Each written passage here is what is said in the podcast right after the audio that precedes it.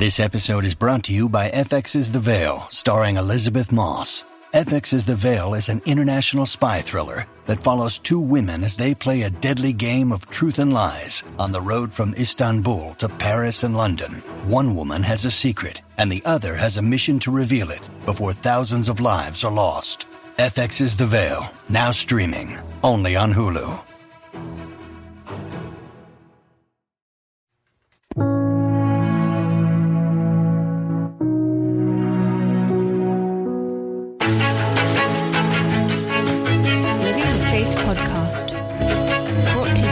Restoring the Faith Media, restoring the faith dot com.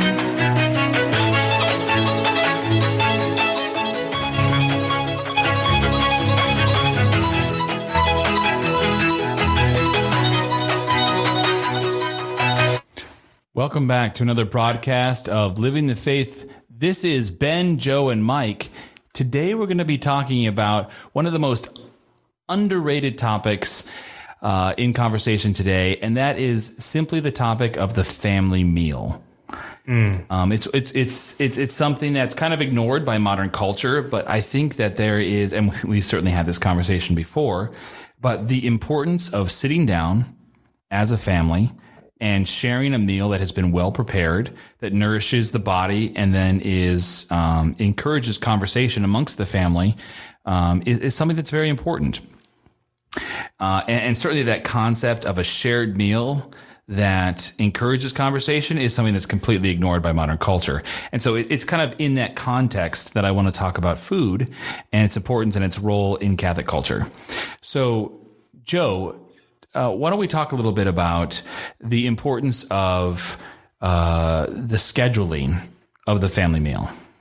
So I think one thing that is very important about a family meal is the time. It has obviously has to be a reasonable amount, a reasonable time to have a family meal. And oftentimes I think it's most convenient at least to have one meal a day at a regular time. And often I think that is dinner for most people, that people's days end at a, at a, at a certain general time. And then the family can have a certain expectation of that time to have that meal. So, so dinner is a really easy one to start with, right? Yeah. Um, when you're talking about dinner, that should be at a set time every single day. There should be a regular, that, that, that provides a rhythm. It provides a schedule around that time that you can easily set those men who are in the workplace. And that time could be different depending on Absolutely. The family schedule. Certainly. And Absolutely. which which is typically when the father gets home from work. It's going to be contingent upon that schedule. Absolutely. Yeah. So obviously it's important to schedule a particular time, and that is so that everyone in the family can participate, that everyone is there uh, to participate. But it's not just about scheduling. So the family meal is not just about having a set time every day that the family is together. And I think that this point is really fundamental, and you guys can you guys can call me on it if you think I'm making a mountain out of a molehill. But I think that um, obviously the example of our Lord uh, in the Last Supper, you know, he, he took that and elevated what we have as an example of a meal, and elevated that Last Supper into what we call the, now the institution of the Blessed Sacrament. We're not When we look at something as simple, in our modern minds look at it as simple, but it's incredibly complex, as dining, we're looking at something that, well, primarily, of course, gives nourishment to the body, but also facilitates conversation. And when we look at conversation from a Catholic perspective, we're really looking at charity, because, of course, charity is the love of neighbor in light of the love of God, and we're sharing something with the family that uh, is dictated by charity, and that's something that happens on a regular basis, and something that's reinforced by the schedule of the family. And so it it transcends what the modern man may may really reduce to something that is just purely perfunctory. You know, it's fast food. It's something I pick up on the way home from work. It's something that I can microwave. It's something that I can heat up in the oven. And um, hey, we, we we've all microwaved meals. We've all, you know, been in college. We've all gotten by with ramen. But we're not talking about uh, the average. We're talking about a goal And it's certainly something that I have benefited from. And that's why I kind of thought that this was an important conversation to have. Um, there are certain times throughout the day where you have the opportunity to exercise charity with those that are close to you. And that's primarily done through conversation. And you show that by care of the people who are around you, and you ask them about your day, about their day, and you engage in conversation, you exchange information, and uh, you show that you're interested in what they're doing. Without conversation, uh, you really don't have the opportunity for, for charity. And I think you guys will agree that there's there are certain times, there are certain circumstances that can be utilized in a family environment that really facilitates this conversation. And without it, this conversation wouldn't take place. But when the family is together in one location, even if that family is husband and wife and a two-year-old, you can still sit down, have a moment of breath, enjoy food that has been prepared out of love for each other, and have a conversation between the two shared by the enjoyment of the food that's being exchanged, the food that's being enjoyed. And uh, that type of moment doesn't exist outside of out of dining. Yeah, I mean, I just I want to jump in on what you said. I, I think that th- there's almost this dichotomy here in America where you've got um, you've got the very utilitarian meal where it's it is fast, it's whatever can be prepared or, or whatever, but also there's this kind of subculture of, like, you know, foodies and and within Hipsterville and whatnot, and people who appreciate food, but they're not necessarily doing so in the context of a family meal. Great example. So I think a lot of us are victims of kind of like the nineties casserole mentality. And I've, I've had this conversation a number of times um, where the intricacy of food and the and the and the natural elements of flavor that are used and the recipes that are traditional that have been passed down from generation, um, it's kind of something that's that's very recently enjoying kind of a resurgence. But this is simply, you know, on the natural level, on the, on the enjoyment of the food that's being discussed. When we talk about food in this podcast, we're not talking about food as food. We're talking about food as a means by which something greater can be achieved. And that is a shared sense of community under the impetus of charity. And this is something that every family must have. And in fact, every family must renew on a daily basis if it's going to progress.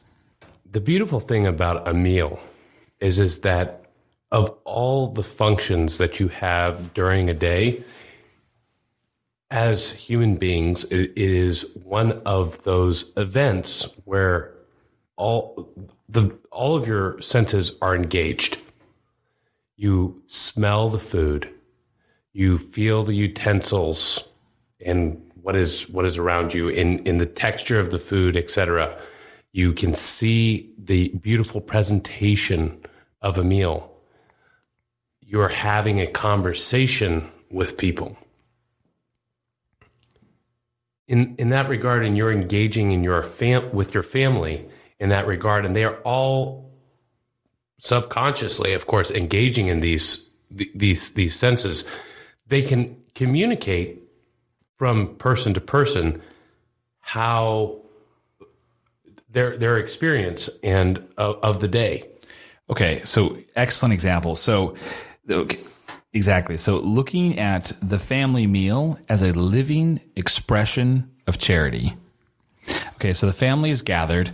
The mother has prepared a meal, whether it's in separate courses, you know, depending on the, upon the the uh, the means of the family, whether it's just one course or whether it's several. It doesn't matter. The, the mother has taken care to produce something for the family to the best of the family's abilities, and she has prepared it. And she has served it at the right time to everyone there at the family. And she's done this out of love for the family. And it's it it, it is what it is um, as a result of the love the mother has for the family. And even if there was no conversation, that act of preparation that went into the food that the children are eating is an expression of love, is an expression of charity. And and that's why uh, this is so important, because it really boils down to the expression of charity. You know, we can talk about a mother preparing food for her family. We can talk about a host preparing food for his guests. We can talk about Christ and preparing the food of Passover for his fellow apostles. And we can talk about the Holy Sacrifice of the Mass. But there's a reason that Christ knew that this format was capable of being elevated into something that was greater than what it was, which is the Holy Sacrifice of the Mass. And there was a reason that he knew that bread could be elevated into the body of Christ and that wine could be elevated into the blood of Christ, because there was something that already existed in the nature of these things, that the nourishment that was given to the body was something that could be elevated into a nourishment that could be provided for the soul. And there is and there is an actual natural level grace that exists in the expression of charity that is done. When you invite guests over to your home, the amount of effort that you put into the food that you provide and the table setting that you create and the atmosphere that you create is an expression of love that you have for your neighbor, for the guests that you have. And this is so incredibly crucial to the Catholic life. It really is. And I think it's often something that is lost, too. There are so many wonderful mothers out there that go through several hours of preparation for this meal, that they want it to taste good. They want it to be an experience. I think that this is something, particularly in the feminine, that is found in this uh, aspect of charity, that they desire this beauty and this, this goodness and this charity towards their family, that it's going to be a, a meal that the family enjoys. And I think that the appreciation for that is very lost. You know, a father comes home at the end of the day, he's tired, he's exhausted, he's he's dealt with the world in, in this regard. And, you know, he plops himself down, as, as I often do, and just puts food in his mouth and whatnot, and, you know, chats quickly with the children. And then, you know, that's, That that can be it. That it's often a situation that we can find ourselves in as fathers.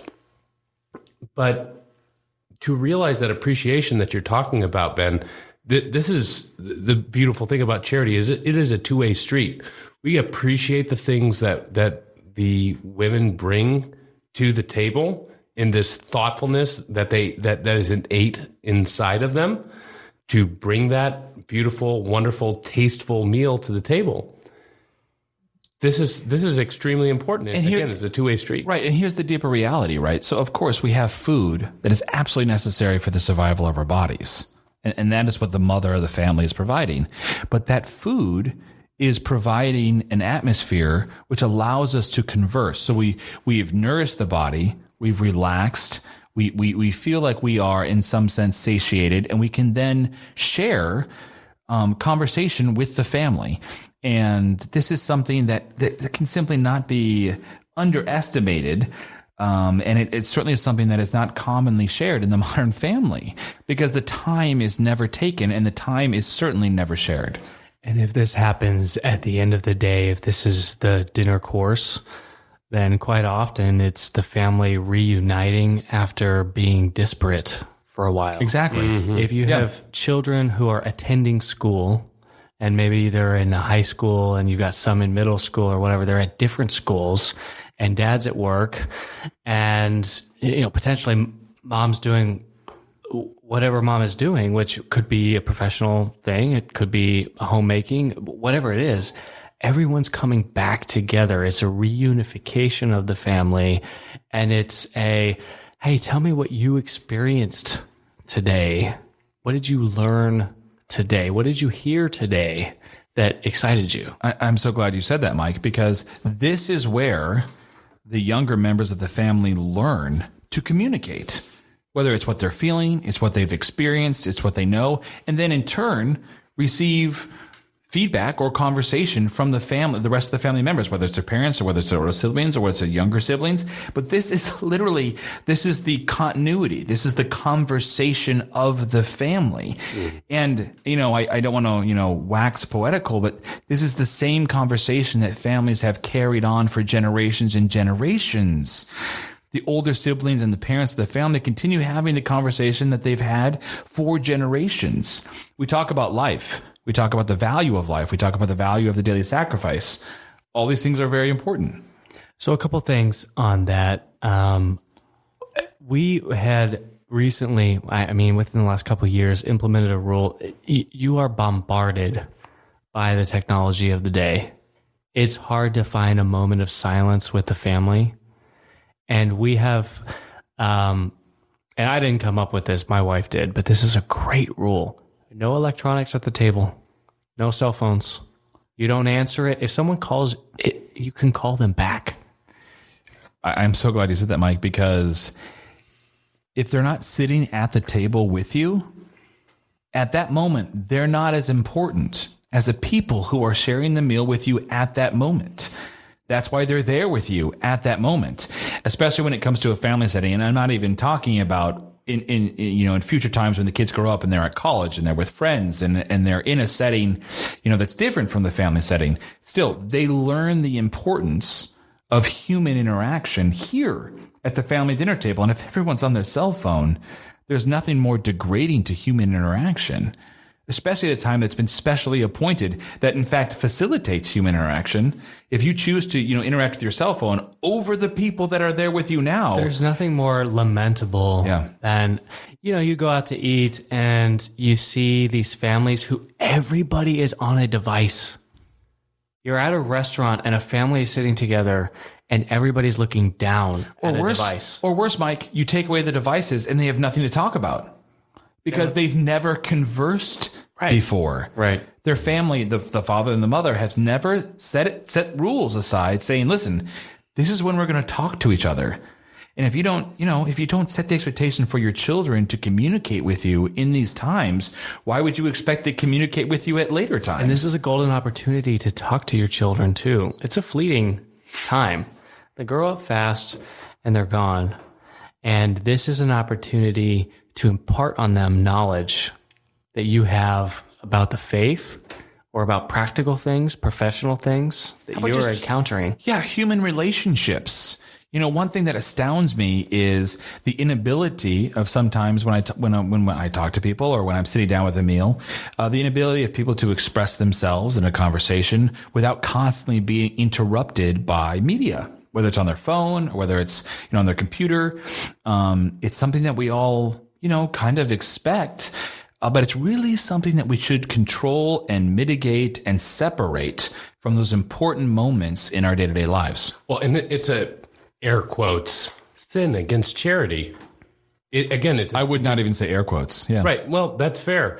I mean, with regards to this is a charitable work of this having me... Right. Having yeah, the meal. Mother's already expressing the charity and preparing exactly. the meal. Right. Yep. So that's that's to be... As, as it's a Catholic duty in, in that regard, regardless of whether or not it's offered. Of course. But a, a reciprocation to, towards that. You know, we talk about in the South, Absolutely. you know, mama's cooking. You know, this is an experience. This is something that the mother is giving to her family that they will remember, again, as... that thing that mother did for us. And you're on your device. You don't have the charity to look up and say, thanks for a beautiful meal, mother. How was your day? Thank you for spending hours in the kitchen getting this ready for me.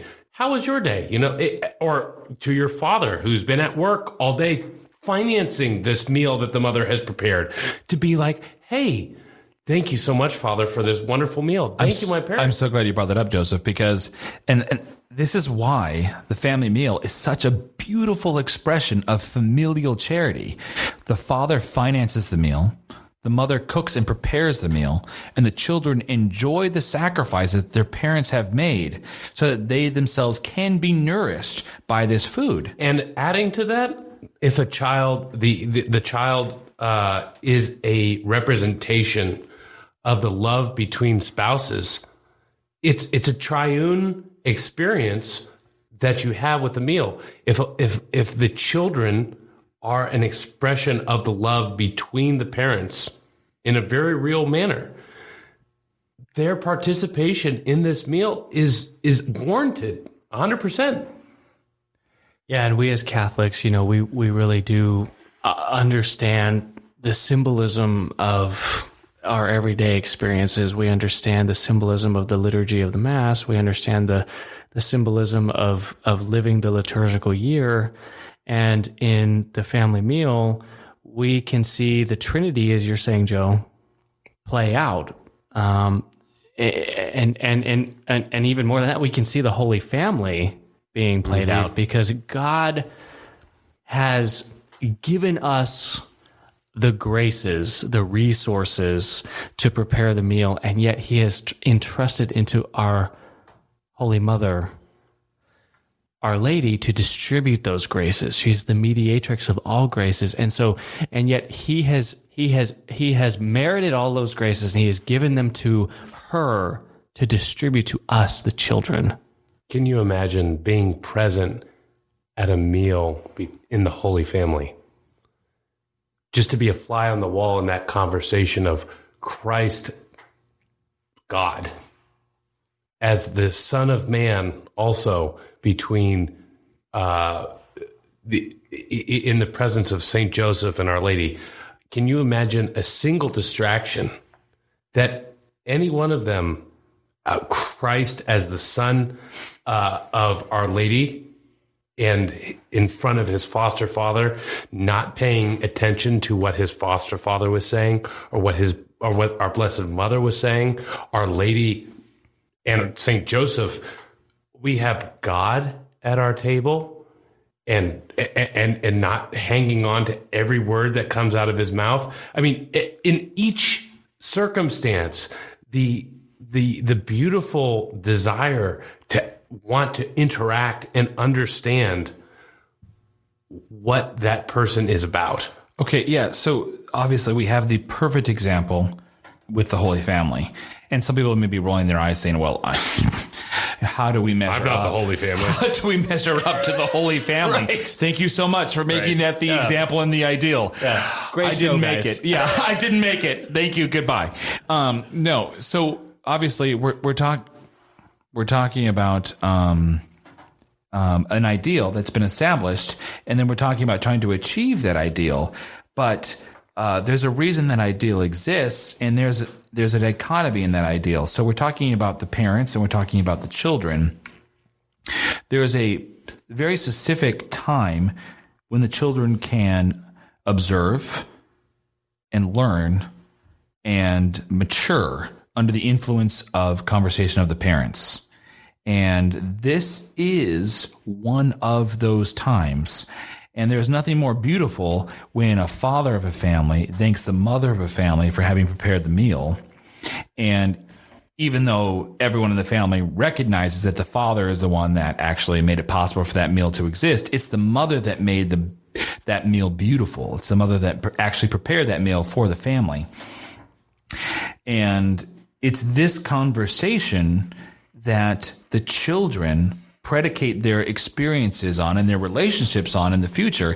When you're when you're looking for a spouse and you're and you're and you're dating or you're courting, uh, this type of conversation is what you're looking for. You know, when you give the example of a a relationship, when of a, of a family, of a married couple to your children, this is the example that they predicate future relationships on. And, yeah, if you, and, it, and do you want to be the frantic family that can't come together, or that microwaves, you know, T V dinners because your time is so short and your priorities are, you know, entertainment exactly. and television? Are, are you sharing a T V episode of the latest sitcom, or are you sharing conversation? And this is this is literally what you're training your children to expect in their future relationships.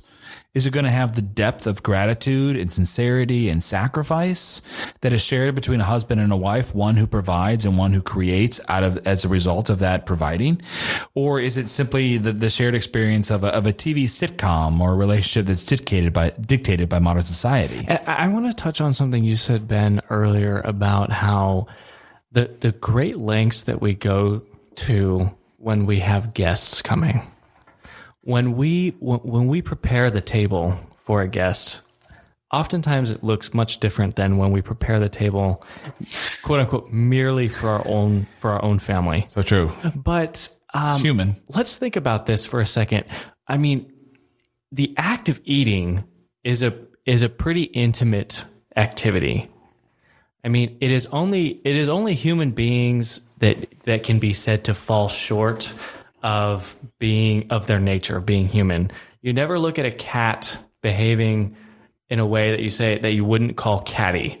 You never look at a dog and say, well, he's not being doggy. But yet when you look at a human being, you can actually say that that human being is not behaving like a human. He's behaving like an animal. I love that example, Mike. And And there's and there's a great example that, that lies on top of that example, and that is Thomas More in his Utopia said that we should make the utensils of our daily life out of gold, because it's the daily life routine that actually makes up the value of our lives.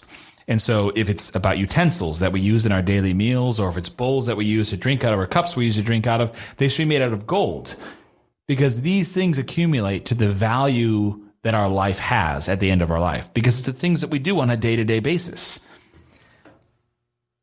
This is an aspirational standard, but if we were to prepare the table in such a way every day so that there would be, it would be indistinguishable as to whether or not we had guests arriving or not, that decorum, that courtesy would communicate to the children and to the spouses the importance of the event, of the occasion, and it would really dignify the what could be a, a rather barbarian act of feeding your face. Exactly. Okay, so this is this is the point, right? And this is this is Catholicism across the board for all of society.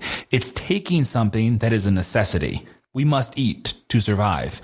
And then, because we are rational creatures, given grace, we elevate that. It's not just about feeding the body. It's about elevating the soul. It's about elevating the mind. And this is where I think the, you know, the hipster culture, the foodie culture, they have an, an element of natural virtue to what they're what they're all about, right? Because these these folks are all into the quality of the food, the taste, yep, yep. The, the preparation, on a natural level, yep. the um, you know, exploring the different flavors and and the different ethnic traditions and all these things. But if you can unite that, if you can baptize that and make it Catholic and bring that to your table and make it a family affair, then I think you really got something. So let's let's talk. Let's get down to the brass tacks. Practically, how we can improve this in our family lives. I see three qualities that we should really present to our listeners about how to improve this experience. One is quality. Another is presentation. So quality of the food, presentation, and conversation. Ben, how can we focus and hone in on the quality of a meal? So I'm so glad you asked that, because uh, in this day and age, if you're invited to someone's home and they've actually taken the time to prepare something by, you know, completely from scratch, it's astounding. So not Postmates. Yeah. Not Uber Eats. Not it didn't arrive home. In a bag. It ended up in a styrofoam container in the microwave. Yeah. Uh, no. Um, if they prepared something from scratch, it really does mean something. There's a, there's a huge amount of time, effort, and also study. And it, it's laughable that study would be involved in the creation of food at this day and age. But yes, um, it's not something that's passed down, unfortunately, in this day and age from generation to generation. You do have to look up how to create a good meal, whether it's, you know, a red sauce and pasta, or whether it's, you you know, chicken cordon bleu or or whatever it might be, the fact that study was involved and you did that for your guests, it means something. And uh, now more than ever. And so just the mere fact that you've taken the time to prepare a meal that required a recipe, that required fresh ingredients, and it took time and planning and effort, that's enough. But that is the lowest common denominator, you know, considering what was the norm, you know, fifty, sixty, seventy, even one hundred years ago. You know, that's a one-course meal. If you look at what our great-great-grandparents had, we're looking at a several-course meal. We're looking at something that was completely understood and expected, um, and uh, it was the norm. And so, you know, obviously we've got a lot of homework to do, and it begins with each and every one of us, but uh, there is there's something so important in the communication of charity, especially for guests, especially for family. And it, it takes it takes effort, it takes training, it takes time. Oh, certainly. And one one aspect, right, just taste. We live hmm. in a processed food society. Oh, that's so sad. We don't really know what real food is supposed to taste oh. like. Saddest. You go to Taco Bell, right? And it's just like, we've got pre-digested, oh, example. Grade D. Wow. And beef, I've been there. Right. And I've been there. Right. Yes. Oh, we all I know that. exactly there, what this tastes no. like. Yes. Yeah, I know exactly. Absolutely. I'm not saying I don't. I, no, I, I mean, have. Yeah, Fourth exactly. meal is a thing. I mean, it, it, it, oh my gosh, it's so true. It's so humiliating, but it's so true. But but it, it, it, it's grade D, pre-processed beef. And we don't even know what real beef is supposed to taste like. Yeah, I think there's a resurgence, though. It, there, there is, there is again. But like you were saying with regards to the hipster thing, yeah. it's more about it's the fact the right that reasons. it just yeah. came from. It's reactionary. Ca- it's, it's reactionary. reactionary. We it all grew up yeah. with casseroles. Okay, yeah. yep. If you didn't get this recipe off the back of a can of hamburger something. helper, no, yeah, no. But that, but here's the thing: a lot of us between the ages of twenty and forty were raised in a culture of um, science. Convenience. Because science makes a better life. Right. Oh, right. Right. And packaged foods and, and all. But all of us are, with all these first world diseases and first world problems associated with our diet. Test and cancer. I think a lot of people are saying, look, let's get back to, you have farm to table, sure. you have organic, you have non-G M O, you have all these movements, all these people, and they have good intentions, I think, of Absolutely, these people yeah. who want to get closer to the natural form of food and the natural it, taste even of if food. It's just health is, right. is their main right, motivation. Right, right. Of course, health is health is their motivation. Right, yeah. And of course, and, and we don't want to worship at the altar of good health. Absolutely not. Mm-hmm. And we don't want to talking- worship at the at the God of, of nature. It's right. God. God gave us nature. God gave us these good, healthy things for us to eat.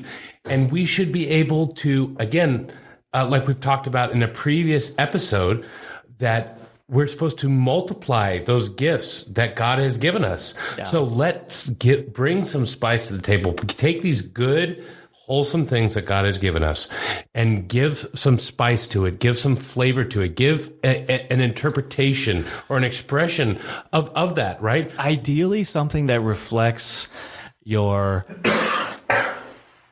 ideally something that reflects, you know, your family heritage too.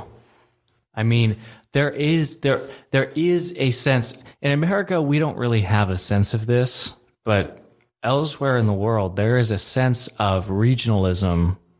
There are, and, and even living the year liturgically and living the year seasonally, eating seasonally. We don't, we don't eat seasonally anymore. We don't say, hey, you know, strawberries are in season. Strawberries in December. Yeah, yeah. That's what I was thinking. Yeah, exactly. Because oh, we have strawberries. We can yep. have whatever we want. Yep. At the push of a button, it's true. almost. Yep. It's true. And so we are totally disconnected from the natural rhythm of the seasonality of nature. Absolutely. Cherries. Cherries. That's still, I mean, you can still pretty much only get maraschino cherries in every, in you know, in the off season, right? But I, I live for that one month where they're fresh Bing cherries from Washington State. I, I just do. I'm sorry. side side point. It's but true. It, yeah, but I mean, here's here's the thing, right? There, like Ben was referring to courses. Even just having a couple of courses where you're going to experience this progression of literally the tongue. The, the tongue is composed in, in, in different ways, and it, it tastes sweets and salts, et cetera, um, savory, et cetera. Ben's mouthing savory to me right now. I had was, to. I'm sorry. I'm, I'm, I'm, off, I'm off. I literally missed a, one. But that was a phone a friend. The, the sweet, the salty, and the savory, right? There's a progression of this. There, there's actually, there's a real psychology behind this. This gets people in a rhythm. This gets people in a mood, right? That's going to push us towards our next point, which is about presentation. That is, that's all about it, right? Yeah. Present. So when you talk about presentation, it, this isn't some highfalutin concept where you go to the, one of these super expensive restaurants and their presentation of the food is, you know, three bites that you're overpaying for. I think there's an example here that could be used.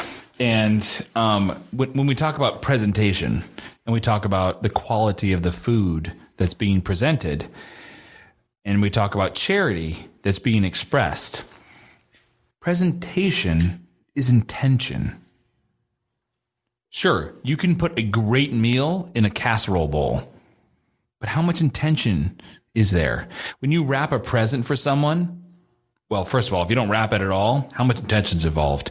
But if you wrap it poorly and there's no bow, how much intention is involved? If you very carefully present this this delicious meal to someone on a plate, obviously there's more care involved. There's more love that's being expressed. And it's more work. It's more work. If you just if you take the pan straight from the stovetop to the table, to that's, commun- that's easy. Yes. It's easy to do that. Your fisticuffs are going to be the same and, either way. But but clean up. Wow. That, lo- that, you, that laugh was so I, hard. I just, I just heard the fisticuffs thing. Wow. Yeah. But no, but but but seriously though, it's a lot more work to use serving. But you're communicating dishes. A reality that is so worthwhile. You're telling the kids, you're telling the guests, even if they're no kids, all right? You're, you're, you know, you're a newlywed couple. You're having someone over, especially special silverware, special plates, special bowls, the time it takes to prepare each course. You are communicating something so profound to them. You are telling them you're worth more than fast food. You're mer- you're worth more than a simple course that we've reheated from from some restaurant. You know, we've taken the time to prepare something. We've taken the time to serve it to you, and we've we've done so. We've we've done our best to present it to you in the best possible manner. And this this varies widely, you know, depending on, you know, what you can afford and what you can do. Regardless, but this is what separates us from the animals. I mean, the closer you are to consuming your food hmm. as it was hmm. in nature, the more like an animal that is. The only distinction is sushi. I need to say that right now, okay? Because sushi is beautifully presented, but it, it is raw. I've just got to say, Mike, my dog cannot cut sushi like they do at our favorite restaurant.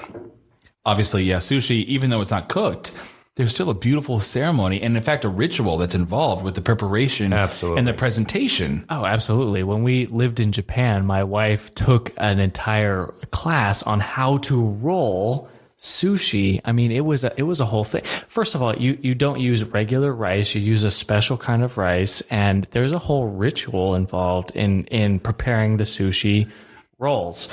And there's a dignity to that meal.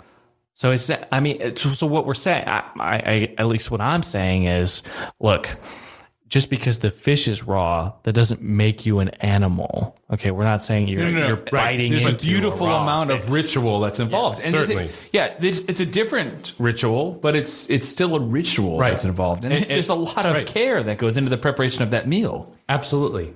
And, and scripture even beckons towards us in this regard, right? The Jews took such offense that Christ, the Jews took such great offense at the fact that Christ was taking a meal with the sinners.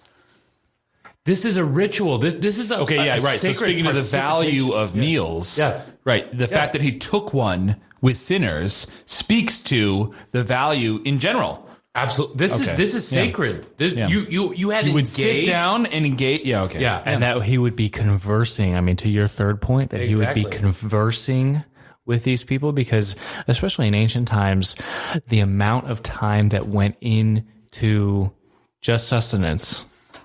I mean, today we don't even think about it, right? Because everything is so fast and we don't have to spend a lot of time. A, per, a big percentage of our day doesn't have to go to preparation of food if if we don't want it to. But but in ancient times, a big part of your day was planning what you were going to eat. Absolutely. So that it would facilitate that intimate moment together. And so our Lord Jesus Christ was spending an intimate moment with... with sinners, mm-hmm. with prostitutes and tax collectors. If you, if, I mean, you, if you think of the Mass, that the uh, with regards to what it takes to have a valid Mass, right, is to say, the priest to say, this is my body and this is my blood. This is this is the requirement, right, that that, that we learn in theology of what it takes to, to, to have a valid Mass. But you ask, well, why is there so much lead, lead up into that that moment in which Christ's body and blood is is consecrated? This this is part of that. In when we compare this to a meal as an analogy, that the presentation and the the the um, quality that is in this ceremony that is being prepared is so important, leading up to this communion that we have with Christ, this conversation that we have with Christ, that everything builds up to this moment. This is about prayer and this is about meditation.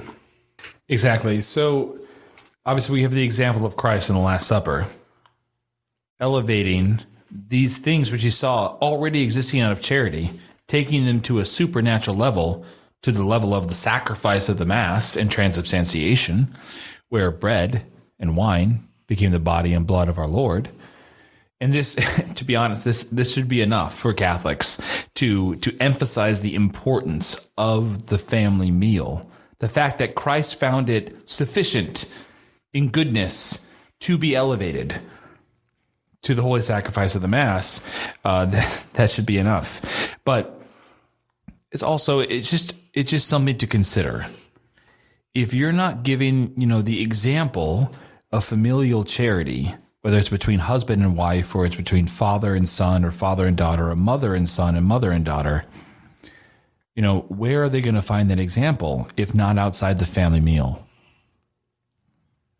So we may have started this conversation, you know, kind of in a, in a, in a joking way, and we're talking about food, which is something that is, is pretty common, but we're not just talking about food. We're talking about the expression of charity that a family shares on a day-to-day basis, and through the days and through the years, that effect is profound, not only on the parents, but also on the children, and upon their children, and upon their children. And that example that's set now will be felt for generations to come. Let's find the time to reconvene as a family. Let's find the time to prepare a meal that dignifies the time spent together. Let's find the time to converse with each other, to share our experiences and our thoughts and our hopes and our dreams. Let's find the time to set the table in a way that that reflects the dignity of being together, of the family, of the basic building block of society. Let's let's find the time.